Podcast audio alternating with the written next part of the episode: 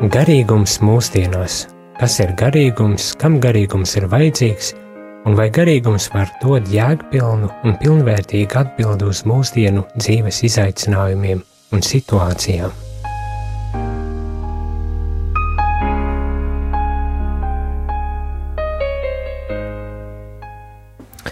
Labvakar, rādījumā arī klausītāji. Ir piekdiena, kārtējā piekdiena, un studijā esmu es, Jēzus Priesters Jānis, kopā ar kādu viesi. Un kā beidzamos raidījumus, jau pāris beidzamos raidījumus, es aicinu viesi pašu sevi um, iepazīstināt ar tādu domu, ka tas ir jautājums ne tikai tāds faktuāls, nu, tā, tagad uh, uzskaitīt savus uh, kādiem biogrāfiskos datus, sasniegumus, nopelnus vai vēl nesko, bet varbūt tās pat arī tādā nedaudz filozofiskā veidā, kā es sevi uh, definēju un gribētu, lai cilvēki mani um, iepazītu caur šo raidījumu. Un arī šajā vakarā, kā es teicu, man ir viesis, kuru aicinu lūdzu iepazīstināt ar sevi, pirms mēs aiziem jau tālāk runāt par tēmu, par ko es pieteikšu pēc mazītiņa um, brītiņa. Bet tātad, labvakar! Labvakar! Kas tu tāds esi? Man sauc Lauris. Uh, es šobrīd dzīvoju Ogrē. Uh, strādāju labiekārtošanas kompānijā. Veidojam parkus, tārsus, rotaļlaukumus un tam līdzīgas lietas. Esmu katolis. Kā arī cenšos savu ticību izdzīvot ikdienā, darba vietā un, un, un dažādos citos dzīves apstākļos. Tātad tev ir arī būtiski tas, ka tu esi katolis, ka ne tikai tas, ka ticīgs cilvēks, bet plus vēl arī katolis ļoti skaidri to arī apzinies. Ja? Jā. Un, un, protams, kā lielai daļai cilvēku, nevis lielai daļai, bet kā laikam visiem cilvēkiem ir savas nodarbošanās un tādas visādas lietiņas. Bet uh, tas iemesls, kādēļ ir aicināja te, un paldies, ka piekriti nākt šeit uz studiju, ir uh, tā vēsture diezgan gara, jāsaka tā. Uh, vispirmām kārtām tie radio klausītāji, kuri pagājušajā nedēļā klausījās šo raidījumu, tad dzirdēja sarunu ar Justīnu. Un uh, pašās beigās es prasīju viņai, kas ir tas, ko baznīca varētu dot uh, Eh, cilvēkiem, vai ir kaut kas, ko baznīca var piedāvāt sabiedrībai. Un viņi ļoti vienkārši atbildēja, um, pieņemt, vienkārši pieņemt. Un, un tad man ies, ieslēdzās tā prātā tāda doma, cik vienkārši un patiesi eh, vārdi pieņemt uh, tos, kuriem ir vajadzība pēc baznīcas, un nevis uh, tos, kurus mēs gribētu, kuri atbilst mūsu standartiem vai vēl kaut kā tam. Nu, ja tagad es attīstu to domu tālāk, un tad man radās, protams, tas jautājums tā, bet uh, kurus vajadzētu, ko vajadzētu, un, un, un tie ir daudz dažādi cilvēki, bet arī cilvēki, kas varbūt tās ir laulājušies, kuri iet kaut kādām krīzēm cauri, un, un, un kuriem varbūt tās ir kaut kāds atbalsts vajadzīgs un, un stiprinājums šajā ceļā, un tad, protams, esi tu. Un, un varbūt tās ir nedaudz um, pastāstīt arī par, par sevi, nu, kas ir tā krīze, kurai tu ej varbūt tās uh, cauri, jo tas ir tas mm, pamatu pamats, uh, kāpēc es aicinu tieši tevi uz sarunu šajā vakara stundā. Jā, man šo, šobrīd ir dzīvē tāds sarežģīts uh, posms. Uh, mēs ar sievu uh, šķiramies. Uh, Un tā ir tāda sāpīga tēma, principā, lai, lai runātu ne, par Jā. šķiršanos. Tas nav kaut kas vienkāršs, un tas ir arī tas iemesls, kādēļ es aicināju, jo tiešām pieņem cilvēkus, kuriem ir vajadzība, un šķiet, ka varbūt tās šajā uh, sarežģītībā um, un, un grūtībās, tad baznīca varētu kaut ko piedāvāt. Bet es pārtraucu tevi, Jā. varbūt tās var arī uh, nedaudz pastāstīt, kas par lietu. Uh. Jā, mēs. Uh laulājamies katoļu baznīcā ar sievu, un, un, un, nu, kā jau visādi dzīvē gadās, mm, notiek dažādi pārbaudījumi un, un, un krīzes.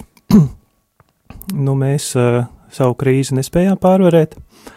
nu, kaut gan mm, es to centos darīt un, un piedāvāju sievai arī to tā kā darīt. Bet, bet, atkal, bet ir krīze, var pasīt, kas tā ir par krīzi?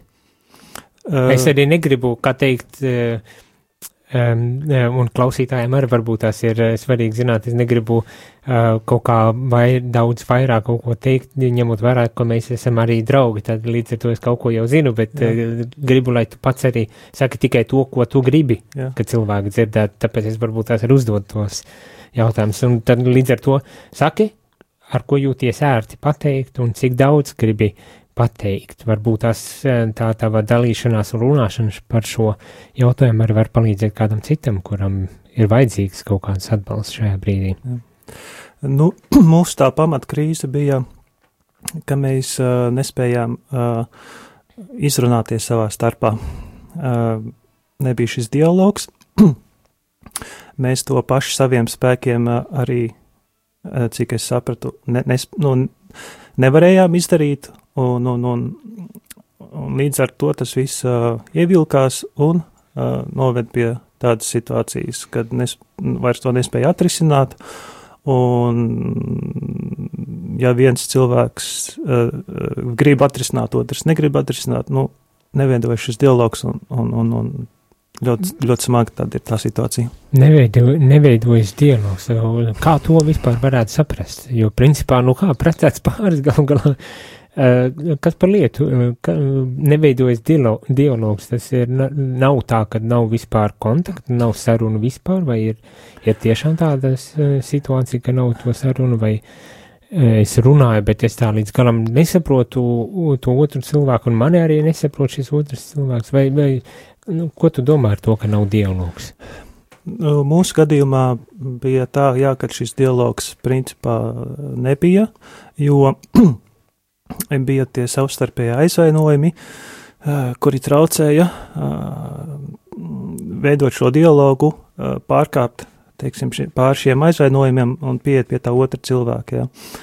Un, jā, tas, tas, tas ļoti, ļoti, ļoti smagi bija šo, šo, šo, šo nu, pārkāpt šiem aizvainojumiem kaut kādiem Es domāju, ka tam visam apakšā viss arī no pagātnes nāk līdz visādi notikumi, un tas viss ietekmē mūsu tās savstarpējās attiecības. Mm -hmm. Un man šķiet, ka mēs tā paturpināsim runāt, varbūt tās nedaudz jā, jāatļausi uh, par gan tiem pagātnes kaut kādām ietekmēm, ievainojumiem vai kā lai viņus nosauc. Un, uh, visādām tādām lietām, bet to mēs darīsim jau pēc mazas muzikālās pauzītes. Taču rādījumā arī klausītāji, ja jūs vēlaties ņemt dalību šajā sarunā un varbūt tās padalīties ar savu kaut kādu pieredzi vai uzdot kādus jautājumus, pieļauju, ka Lauris varbūt tās neiebildīs arī, jo pamatā jau galu galā gribas domāt, kad viņam uzdotos jautājumus, ja ne, ne man šajā gadījumā, bet neatkarīgi no kuram uzdod jautājumus, ir iespēja uzdot šos jautājumus, un to var darīt sūtot īziņas uz telefonu numuru 67969 266, 77, 272. Atkārtošu vēlreiz tiem, kuri gribētu kaut kādu jautājumu uzdot vai padalīties ar savu pieredzi par krīzēm ģimenes dzīvē, jeb attiecībās kopumā, tad to var darīt sūtot īziņu uz telefonu numuru 266, 77, 272. Bet nu, tagad dosimies mazā muzikālā pauzītē. Kad Elizabete Marijas sveicinājumu dzirdēja, tad bērniņš viņas miesās sāka lēkt, un Elizabete tāpa svēta gara pilna, un viņa stiprā balsī sauca un sacīja: Tu esi augsti teicama starp sievām, un augsti teicams ir tavas miesas auglis, no kurienes man tas, ka mana kunga māte nāk pie manis, un Marija sacīja. Mana dvēsele slavē to kungu, un mans gars gavilē par dievu manu pestītāju.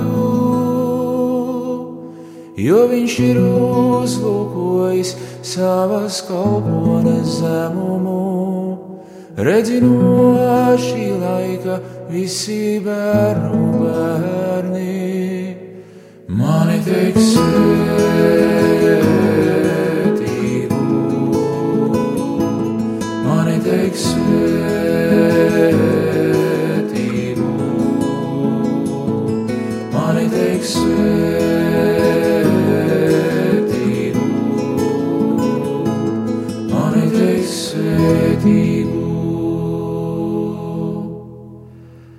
Redzi, tikko tavas sveicināšanas balss atskanēja manās ausīs, tad bērniņš manās miesās ar līksmību sāka lēkt.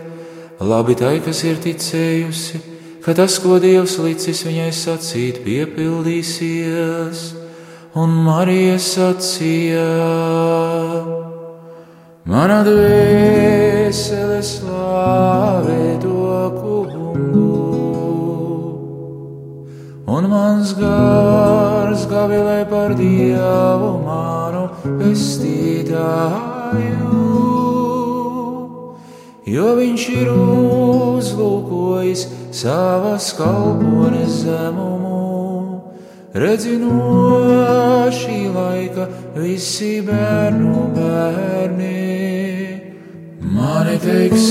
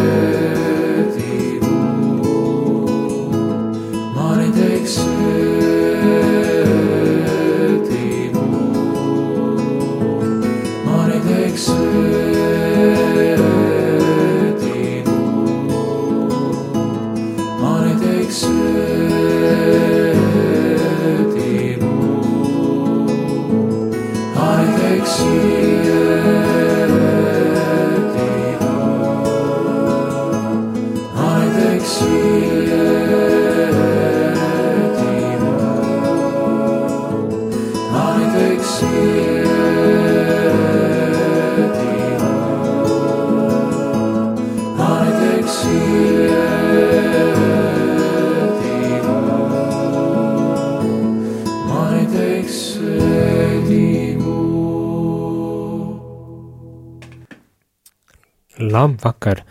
Radījums garīgums mūsdienām, un šeit es esmu es, Jēzus Priesters Jānis, kopā ar Lauri, lai runātu par, domāju, diezgan aktuālu tēmu, tas ir kaut kādām ģimenes krīzēm vai laulības izjūkšanu, principā tā laikam to varētu nodefinēt. Bet nevis, lai vienkārši parunātu par to, kādas ir krīzes, tās ir visiem, ne, nec arī par to, ka laulības, laulība izjūg, jo tādas izjūg ļoti daudz un bieži, ne tikai, kā teikt, ne katoļiem, bet arī katoļiem, e, diemžēl tā tas notiek, vai iespējams, ka kāda gadījuma, kad par laimi tas notiek, jo nu, nav iespēja tālāk dzīvot, bet par to arī varēsim parunāt, e, ja, ja dikti gribēsies un uz turien aizies e, šī saruna, bet pamatā, lai runātu, ko baznīca varētu dot, kā baznīca varētu būt noderīga šajā gadījumā, jeb kā baznīca varētu pieņemt um, šādos gadījumos uh, cilvēks, kuri ir piedzīvojuši šādu, uh, nu, gribas tāpat teikt, un varbūt tās izklausīsies briesmīgi, bet uh, savas dzīves tādu izgāšanos kaut kādā mērā, nezinu, vai tas izklausās briesmīgi vai nē, bet kāda ir tava sajūta, kā, un kā tu pats savā ziņā jūties par to, kas ir noticis, vai par to, kas notiek? Jā, es tev varētu pie, piekrist, ka tas ir diezgan liels tāds trieciens dzīvē, jo tu esi vēlējies to ģimenes dzīvi, esi vēlējies, lai bērni augtu ģimenē, veselā ģimenē, dot bērniem visu nepieciešamo, kas ir tas ģimenes pamatuzdevums. Un pēkšņi tev visiem šiem taviem tādām, tādiem plāniem un iecerēm tiek pārvilkt trekna svītra, un tas ir tāds liels apjukums, ā, nesaprašana, ko, ko tālāk darīt. Un, un tā svītra tiek pārvilkta, kāds saka, ne jau tas, ka tu vai kāds to ir plānojis, vienkārši tā notiek, un tā viņš ir, ka dažreiz dzīvē vienkārši tā notiek, kad pārvilkt tiek kāda svītra, nu, vai, vai jebkā citādi to varētu no, izmests no laivas, vai, vai izkrits no lidmašīnas vai vēl kaut kas tam līdzīgi, vai ne, nu, ar to vienkārši raksturojot to, cik, cik liela tā varētu būt arī traģēdija priekš konkrētā, konkrētā no cilvēku, un šajā gadījumā priekš tevis, protams. Mm. Bet tam visam ir arī vēsture, tam visam ir kaut kādas saknes vai kaut kas tam līdzīgs. Pieļauju, ka es domāju par to, nu, kur tad, uh, kur te šai traģēdijai ir tā, nu, tā, nu, tā būtība, vai ne? Tu jau ieminējies pirms pauzes, ka tas ir dialoga trūkums, nespēja īsti līdz galam sarunāties, izrunāt kaut kādas lietas un tā tālāk pieminot arī, um, nu, ka tur ir sava tāda vēsture vēl pirms attiecību nodibināšanas, kas man šķiet ir dažbrīd uh, bieži vien. Un nezinu, vai tu piekritīs, bet dažkārt tā vien šķiet, ka eh, tāds viegls veids, kā mm, nu, pateikt, ka, nu jā, bet nu, man, man bērnības ievainojumi, ģimenes kaut kādas pieredzes eh, eh, vai, vai, vai kaut kādu savu likstu dēļ, un tā skaitā ir otrs puses, ne jau tikai kad, mm, par tevi konkrēti, bet tā vispārīgi šobrīd runāju, ka, nu, savā ziņā tā kā norakstu to vainu uz visu ko citu, lai man nevajadzētu, vai lai mēģinātu izskaidrot šīs, um, šīs nu, traģēdijas ja, uh, iznākumu. Bet, bet kāda tev pašam ir sajūta? Um, vai tiešām kaut, kādas, kaut kas, kas iemantots, pārmantots no ģimenes, ir tas, kas noved līdz šim, vai, vai, vai, vai kas, kas, kas tur pamatā varēja būt?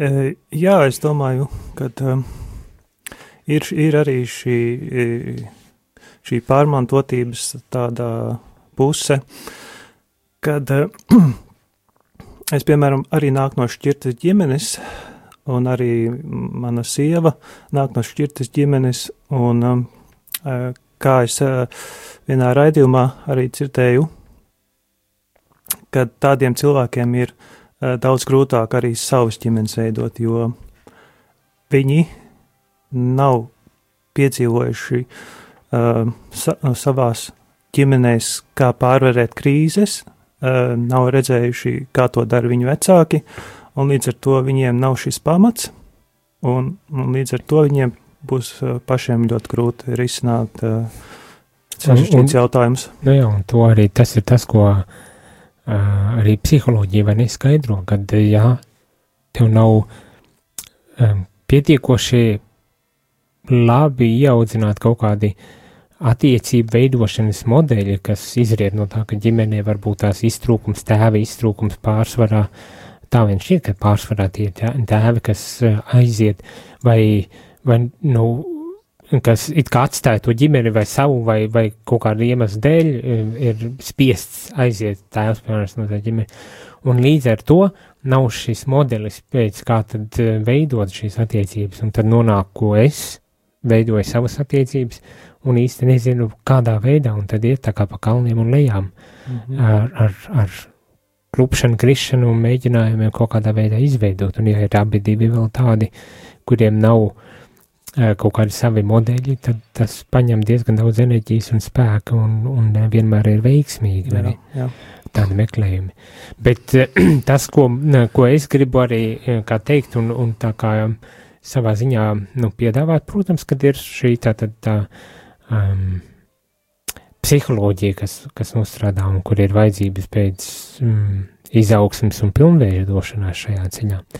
Bet, bet tas mans jautājums ir arī, ne, nu, kā, kā redzi no garīgās perspektīvas šo, šo lietu, vai visu var tikai reducēt uz to, ka, nu, iztrūka tēvs vai iztrūka māte, vai, vai iztrūka ne tikai fiziski, ka viņa nebija klātesoša, bet arī nespēja varbūt tās paši savu kaut kādu ierobežojumu dēļ modelēt attiecības un nodot tālāk pietiekoši veselīgas attiecības, bet vai ir arī Vai ir kaut kāda garīgā dimensija, kā tev šķiet, kas, kas šajā, nu, šādās sarežģītās situācijās arī spēlē kaut kādu lomu? Nezinu, vai to jautājumu vispār var saprast. Jā, es saprotu to tādā veidā, ka, uh, kad abiem cilvēkiem ir jābūt uh, vienotiem ticībā un uh, ir jābūt uh, šī izpratnē par to ticības lietu, eh, par baznīcu jābūt izpratēji un par tām eh, vērtībām, tām ģimenes vērtībām. nu, mums, diemžēl, atšķīrās šī izpratne, un, un, un Bet ko, ko, ko šī vienotība šajās vērtībās un, un ticībā varētu piedāvāt ģimenei? Tagad, nu, jāsaka tā, tev ir pieredze, vai ne? Uh, nu, ka tas, vai ne tik daudz pieredze vienotībā, kā varbūt tās tieši atšķirībās, bet tā ir pieredze, kas uh, varbūt tās ir vērtīga, un, un, un tad tas mans jautājums ir, kā, kā tev šķiet, ko tas dotu, ja dotu? Vispār tas, kad ir vienota ticība un vienotas vērtības. Es domāju, ka tas ļoti daudz dotu, jo, nu, ja, ja, ja mēs uh, saprotam to ticību un mēs kopīgi uh, veidojam šo ticību, tad mēs viens otru mm, mm varam papildināt un, uh, un, un, un, un saprast viens otru. Tas ir tas svarīgākais, ka mēs viens otru saprotam, uh, ka nav tā, ka uh, Uh, man, man, mana sieva nesaprot manu ticību. Ja? No tā ļoti, rodas ļoti liels ļaunums. Ja, uh, ja viņi nesaprot manu ticību, uh, kāpēc es ticu un, un, un kā, kāpēc man tas ir vajadzīgs, viņi, viņi var ļoti viegli ieļaunoties no tā visa. Un, un tā ir liela problēma. Tas ir attiecībās ļoti, ļoti sarežģīti, kad nav šī vienotība ticībā. Te savā ziņā. Um Nezinu, vai atkal, vai, tā, vai tas būs pareizi vai nepareizi, bet, eh, bet tā, tā viņš ir, nu, vai varbūt arī tāda situācija, ka principā ir atšķirīgi, bet savstarpēji respektē un ciena viens otru. Um, vai, vai tomēr tu saki, ka nē, ka tur jābūt, uh, kā teikt, uz viena viļņa šajā ziņā arī, uh, lai, var, lai varētu būt savstarpēji izpratne un cieņa? Manuprāt, ar cieņu vien šeit uh, ir stipri par mazu jo nu, ne, tā, tā būs tāda samākslota dzīve, kad jūs visu, visu mūžu centīsieties viens otru cienīt.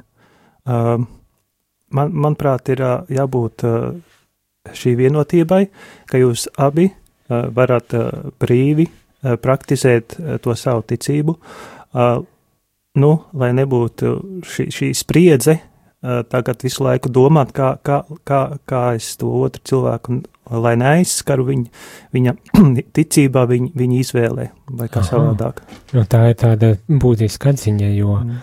Arī tā, kad kaut kad sastopos ar sadarinātajiem, kuri nu gatavojas laulībām, piemēram, ir tie sadarināšanas kurs, kur iet cauri, tad dažu brīdi ir tas jautājums, nu, kāda tur atšķirība ir, vai, vai mēs esam vienas konfesijas piedarīgie vai dažādu konfesiju piedarīgie, vai varbūt tās pilnīgi viena puse ir nekam nepiederīga, vai ne, un, un tad tā, nu, mēs cienam viens otru, mēs mīlam viens otru, nu, ka viss jau būs labi, priekš kā mums ir kaut kā, kaut kā iespringt uz šo jautājumu, bet tu saki, ka varbūt tā sākumā nav iespringšana nekādā ziņā, bet, bet kādā brīdī tas spriedzi par to vien, ka man jādomā, kā neaizvainot, kā neapvainot vai neaizskart uh, otrās pusītes, um, nu, tādas reliģiskās jūtas arī, kas ir būtisks pat šajās attiecībās, lai arī šķistu, ka, nu, um, kaut ko vai, vajadzētu upurēt vai, vai nolikt maliņā otras pusītes dēļ. Jā, un arī ļoti svarīgi šis attiecās arī uz bērnu audzināšanu,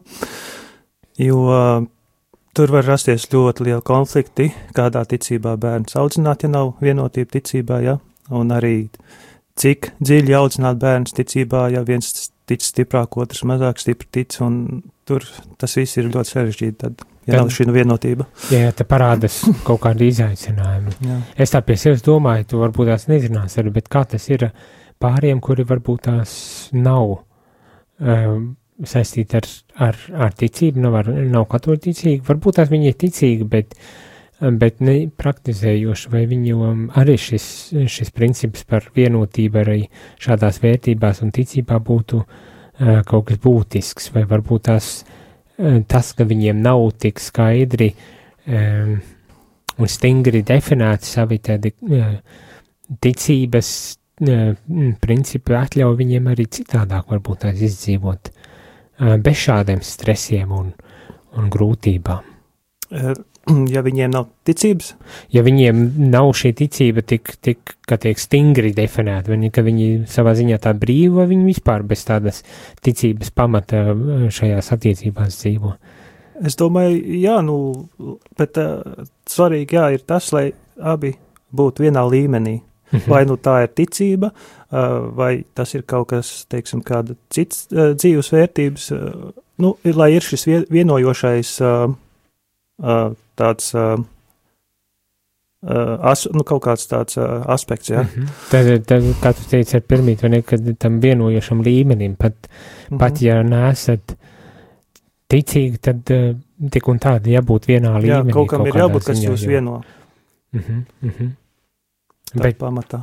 Nu jā, un, un tad atkal nevar tā kā nolikt malā to kas man ir tik būtisks kā, kā reliģija, tas nav vienkārši tā noliekams maliņā, jo e, ietekmē lielā mērā e, visādas aspekts manā dzīvē, un līdz ar to, ja nav otra puse ticīga, tad uh, tur parādīsies. Tad man liekas, tā ir, tā ir tāda svarīga atziņa un doma, par kuru baznīca ļoti daudz un regulāri arī runā, man liekas, vēsturiski vismaz bija bez maz vai neiespējami salauzties, ja bija citādu konfesiju piederīgie. Ja?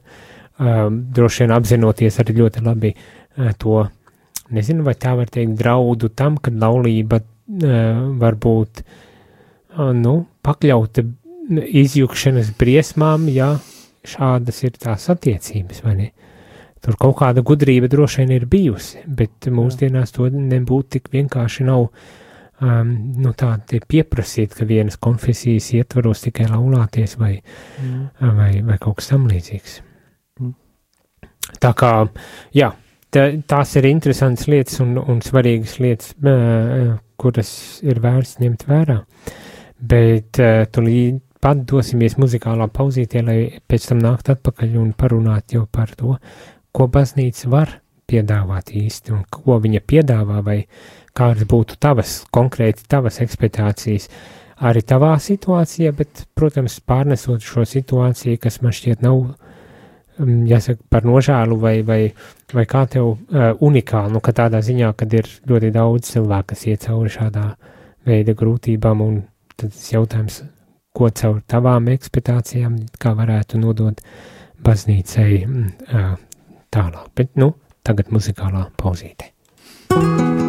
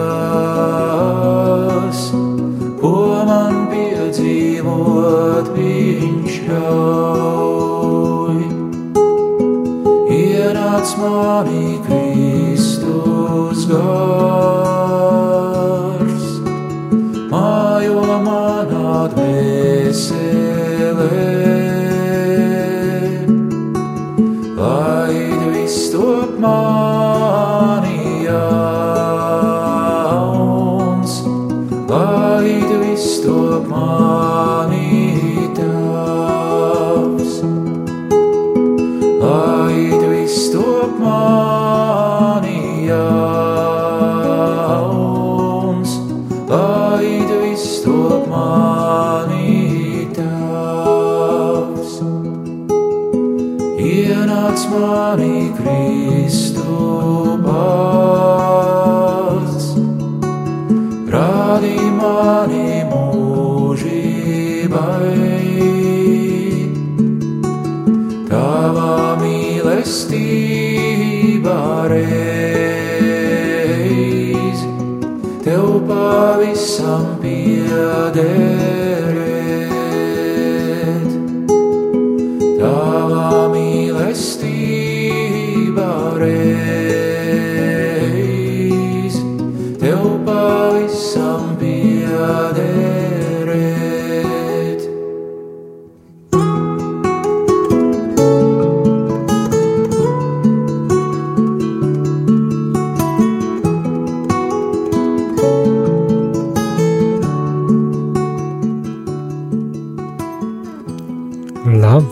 Rādījumā arī klausītāji, raidījums garīgums mūsdienām, un šeit studijā esmu es, Jēzus Priesties Jānis, kopā ar Lauri. E, pirms šīm muzikālām pauzītēm bija iespēja iepazīties ar Lauru, viņš pastāstīja druscītiņu par, par sevi, un tad nedaudz vairāk parunājām par, um, gribas tā teikt, to iemeslu, kāpēc aicināju šeit uz studiju, un tas ir par um, krīzi laulībā vai par laulības izjukšanu un mēģinājumi druscītiņi paskatīties, kas tam visam pamatā varētu būt, kā, kā tu pats teici, vai ne dialogs, dialoga trūkums, um, kurš izriet no iespēj, iespējams ģimenēs iegūtiem kaut kādiem uzvedības un, un, un, un domāšanas veidiem, kas bremzē veselīgu attiecību veidošanu un nu, dialogu veidošanu. Nu, tas, tas, tas, ko es domāju, bet otrs arī,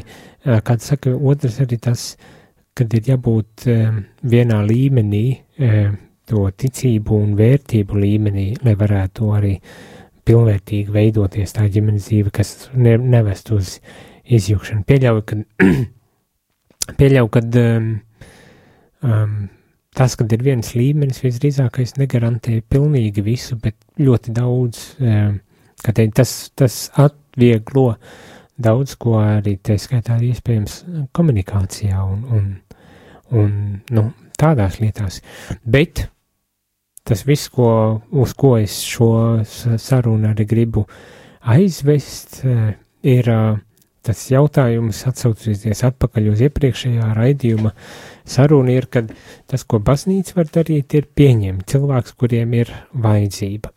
Iesaka tā, nav jau tā, ka tu būtu, ka teikt, izslēgts no baznīcas vai atraidīts no baznīcas, bet vienlaikus arī rodas druscītiņi tas e, priekšstats, un šeit to es tikai e, vismaz šobrīd man, e, manā tādā skatījumā kā reprezentē to cilvēku daļu, kuru, kuri piedzīvo šāda veida krīzes, un kas baznīcā apzināti vai neapzināti principā tiek uzskatīts par kaut ko, nu, nepilnīgu, un tagad mēģina atrast kaut kādus tādus vārdus, lai raksturotu to, ne, jo, jo baznīca ko dara, viņi iedomājas, kādam ir jābūt ideālajam pārim, vīrietim, ģimenes tēvam, mātei, kādām jābūt tām attiecībām, un, un, un to arī māca un uzstāja, un, un cenšas veidot to, bet tad notiek tas, kas notiek, vai ne, izjūg šīs attiecības. Un, un tas notiek ļoti dažādākos veidos un aizved dažādākos virzienos. Man gribētos domāt, ka tas nenozīmē uzreiz, kad, ka baznīca kaut kādā veidā novēršas, at, noraida, atraida uh, tevi, ja cilvēku, kurš, uh, nu, savā ziņā ir citāds līdz ar to, ka neatbilst tam, tam modelim, bet kad ir kaut kas, kas tomēr palīdz šim cilvēkam palikt um, baznīcā, un kad baznīca viņam piedāvā kādu atbalstu, kaut ko, kas uztur šo cilvēku arī šajā krīzes situācijā, un varbūt tās arī jāsaka tā pēc e, krīzes situācijā. Bet tas ir jautājums tev. Tagad tu ejot cauri šīm grūtībām un, un, un, un problēmām e, šai šķiršanās e, procedūrai, kā, kāda ir tava izjūta vai priekšstats un domas par to, ko baznīca vai palīdz baznīca tev kaut kādā veidā šeit, vai un kā, ja palīdz? Es uh, varbūt uh, vēlētos sākt ar to, ka uh, es uh, neizmantoju sākumā visas tās uh, iespējas, ko man baznīca dāvāja. Um, Ko tu ar to domāji? Visas iespējas, ko baznīca dāvā? Uh, es gribēju uh, pateikt to, ka es uh, neizmantoju ši, šo sad, sadarināto kursus.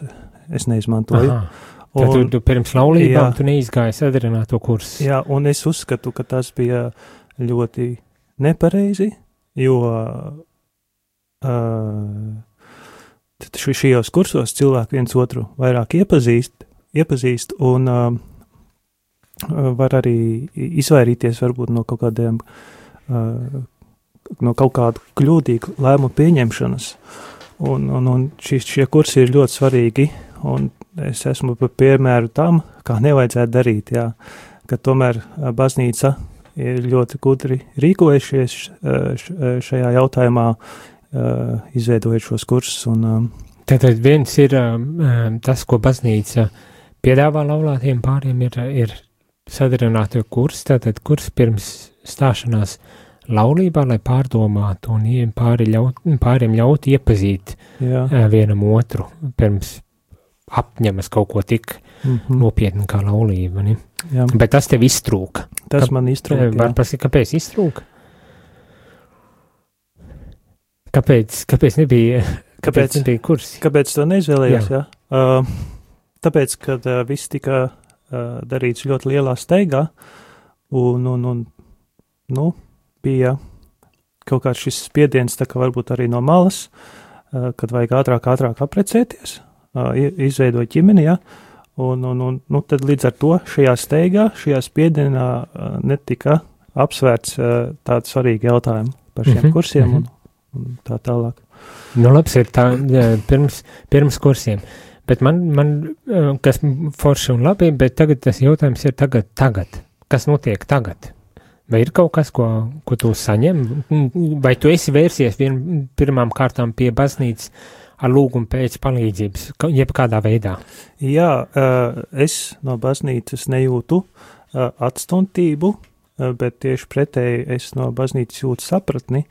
Tādā ziņā, piemēram, kad ir ticības brāļi un māsas apkārt, kas atbalsta, tas ir pirmām kārtām. Mm -hmm.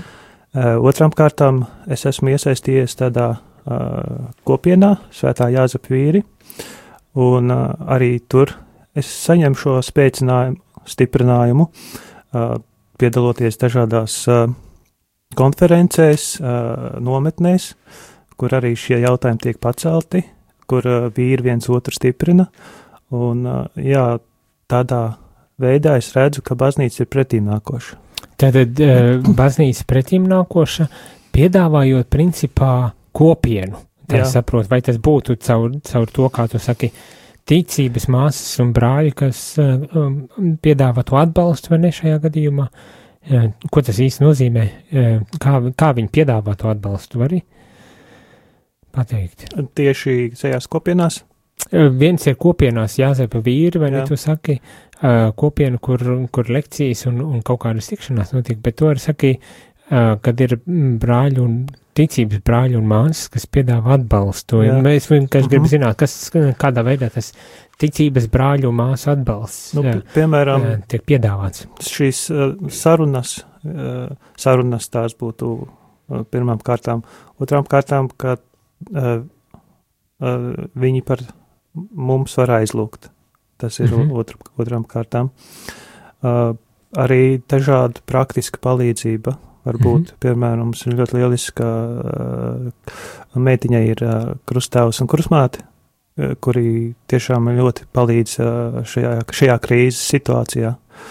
Uh, Anita un Andrejs, jā, viņi ļoti tiešām daudz palīdz un, un, un šā, šā, šādi cilvēki Un, un, un tas, kas man, ko, kas man tagad uh, interesē, tur nosauc ticības brāļus, māsas un jāzipas, jāzipa vīri, kad, kad tas dikti palīdz, vai ne? Un viņi tiešām ir piederīgi, es tā saprotu, katoļu baznīcai un, un kaut kādā veidā ir iesaistītajā baznīcā. Bet tas, ko viņi piedāvā, ir principā, nu, jāsaka tā spontāni, individuāls piedāvājums atbalsts, vai ne, šajā krīzes situācijā. Nu, kad tas savā ziņā nav tāds organizācijas atbalsts, baznīcas, bet man ir vairāk tā kā konkrēto cilvēku atbalsts šajā gadījumā. Vai tu to negribi tā nošķirt, ka tur ir uh, cilvēki, tur ir organizācija? Uh, es domāju, ka tas ir viss arī baznīcas nopelns, ka šie cilvēki tā rīkojas, jo mm -hmm. tomēr šie cilvēki dzīvo pēc uh, ticības, kā baznīca mācīja, ko, nu, nu, kā, ko nozīmē ģimenes vērtības, ja, to visu tomēr šie cilvēki ir iemācījušies arī nu, baznīcā. Nu, līdz ar to es to visu saistu kopā. Jā. Aha, nu, tas, tas arī, es tā domāju, ir diezgan būtiski apzināties, ka tā baznīca nav tikai priesteri un, un, un, un tā, kā teikt, baznīcas pārstāvi, tāda melns vārči, vai ne, bet ka tā ir daudz lielāka uh, sabiedrības daļa, jeb kopiena, kurā tu ņem dalību un caur kuru tu arī saņem šo atbalstu ar savā, savā krīzē, savā kaut kādos pārbaudījumos un, un, un Jā. nu, pat traģēdijā, vai ne? Mm -hmm. Tādā gadījumā. Bet teik un tā man tas jautājums ir, jo man tas, ko es pamatos mēģinu noskaidrot, ir tas, kā, kā baznīca, un šajā gadījumā es domāju, ir diezgan konkrēti, kā tā nu, oficiālā organizācija, tādā izpratnē baznīca atbalsta vai, vai neatbalsta vai ko dara. Bet varbūt tas, tas jautājums būtu um, noformulējuši tā, kādas ir tavas ekspektācijas, jeb ko tu gribētu sagaidīt no baznīcas šādā situācijā, vai ne? Kas būtu tas, ko tu gribētu, lai baznīca dara? Un te, es domāju, ļoti vispārīgi, vai ne? Ne tikai sadarināšanās kurs, bet ne tikai tāda kaut kāda atbalsta grupa, kā jāsaka, vīri, kad pienāk grūti laiki, bet, bet ļoti, ļoti tādos vispārīgos ideālos, varbūt tās vilcienos, ko tu gribētu redzēt un sagaidīt no baznīcas. Tev, kā precētam vīram, kurš šķiras. Mm -hmm. Es par ko tādu domāju? Uh, nu, ja tā godīgi, tad nē, jo es tā kā, nu, šajā situācijā jūtu uh, un saņemu to, to atbalstu sev mm -hmm. vajadzīgo. Mm -hmm. Nu, ir jau šie arī laulātie kursi, mm -hmm. pēc tam, kad uh, ir cilvēki aprecējušies, viņi arī var šos uh, sev pilnveidot šajos laulātajos kursos. Nu, un, uh, nu, tas arī ir jāizmanto, jā. Tad, tad ir kaut kas, vai ne, tā ir pirms laulībām sadarināto kursu, tad ir laulāto uh, kursi ir rekolekcijas, eh, kas, lai arī nav, Jā. Eh, nu, kā teikt, definēts tieši kā um, krīzu, krīžu situācijā nonākušajiem pāriem, bet tomēr tas arī ir kaut kas, ko var šādās krīžu situācijās izmantot, vai ne? Jā. Kur principā arī, kā teikt, māca vai palīdz šo dialogu um, veidot, uzturēt vai atjaunot, pat ja viņš ir varbūt tās pārtrūcis kaut kādā brīdī. Jā. Un, protams, neformāli, es tās nosaukšu tik un tā par tādām neformālajām uh, kopienām, kas, um, kas atbalsta. Jāsip vīri laikam izklaus, ka varētu būt uh, formāla ar kaut kādu kopienu, vai ne, bet uh, tīsības brāļu māstā ir vairāk tāda neformāla. Tā, ka katrs uzņemas atbildību par savu ticību un to arī praktiski īsteno. Nu, formāli uh, laulāto kursi. Ja, nu jā, laulāto kursi. Uh, bet tie ticības brāļu māsas, kas neformālā veidā īsteno savu savā ziņā pat aicinājumu misiju, kas uzticēts e, viņiem, e, nu, ar savu atbalstu palīdzēt tad iet cauri un tādējādi liecināt par šo ticību. Man, man vismaz es tagad tā spriežu pie sevis. Nezinu, piekritīs vai nepiekritīs kaut, tā, tā, kaut kam tādam. Tam es piekrītu, jā. Viena lieta ir skaidra. Atceros savā laikā vēl studiju laikā, antropoloģijas studiju laikā lasīju arī daudz par, par laulību un kā baznīca veido attiecības ar laulātajiem pāriem tieši caur sadarināto kursu. Bet viena, viena doma, kas man nāk no tiem laikiem, vēl ir, um, kad bieži vien tiek pārmests, vismaz no baznīcas puses pārmet, kad um, laulība zaudē nozīmi, jēgu kaut kādā ziņā sabiedrībā, nu, kad vairāk nav. Un, un tā atbilde, pie kuras es savā ziņā nonācu, ir tā, ka um, laulība pilnīgi noteikti mainās. Viņa vairāk nav tāda, kāda tā bija, un, un, un pat varbūt tās var pat arī teikt, ka ir apdraudēta tā izpratne par laulību kā, ja, kā starp vīrieti, sievieti un uz mūžu noslēgtu laulību, ne, jo ir tik daudz viss kā, kas, kas uzliek tādu papildus spiedienu. Bet no otras puses, jā, ja skatās varbūt tās drusītiņi citādāk laulība, ja tā ir um, um, mīlestība uh, pamatu pamatos, kas, kas šajā uh, nu, laulības konceptā tiek ielikta, attiecību veidošana un, un, un divu cilvēku savstarpēju attiecību tādu nostiprināšana, kad tas nav zaudējis jēga, kad cilvēki, vīrieši un sievietes meklē viens otru, lai, lai saliktu solījumu, lai dzīvotu kopā un varbūt tās arī dažu brīdi ciestu mocītos kopā, bet, bet arī izbaudītu to mīlestību, mīlestības augļus kopā. Nu, vienmēr saku, ko es saku, lai arī mainās laulība, tā nav zaudējusi savu jēgu un, un, un, un nozīmi, jo tās attiecības gribas veidot neatkarīgi e, no tā, kā mēs definējam, pārdefinējam, mēs saprotam laulības jēdzienu. Man tā šķiet, ka savā ziņā e, tas ir tas, ko baznīca arī varētu pie, piedāvāt e, pāriem, ne, ne tikai atsaukties uz definīcijām, pareiziem, skaistiem vārdiem, bet atbalstīt eh, pārus, kuri ir, kā pāvis Francisks savā dokumentā Amoris Leticija raksta, kādās neregulārās um, attiecībās un situācijās nonākuši atbalstīt šos cilvēkus šajās situācijās un ļaut viņiem uh, saņemt šo um, dievišķo tādu vadību un gādību, uh, un varbūt tas arī rast risinājums uh, sarežģītām situācijām un krīzēm, lai varētu laimīgi dzīvot. Nu, tā bija, tas bija mans monologs un pārspriedums par, par visu to, bet, nu, laiks ir izticējis, un es teikšu tev, Laurijas, sirsnīgs paldies par to drosmi, ka nāci šeit, lai parunātos, lai padalītos ar savu um, pieredzi un saviem pārdzīvojumiem, uh, un, un paldies arī radio Marija klausītājiem par to, ka bijāt klāt šodien šajā, šajā pēcpusdienā vēlēšu visu to labāko un skaistāko šajā nedēļas nogalē un uz tikšanos jau nākošajā piekdienā. Paldies un visu labu! Paldies! Laimīgi!